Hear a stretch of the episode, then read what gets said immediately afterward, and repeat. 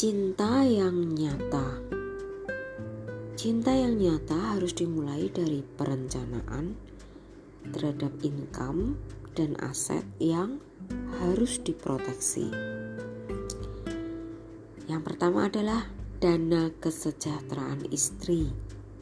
Di saat suami ada atau tidak ada, kesejahteraan istri harus tetap bisa dinikmati.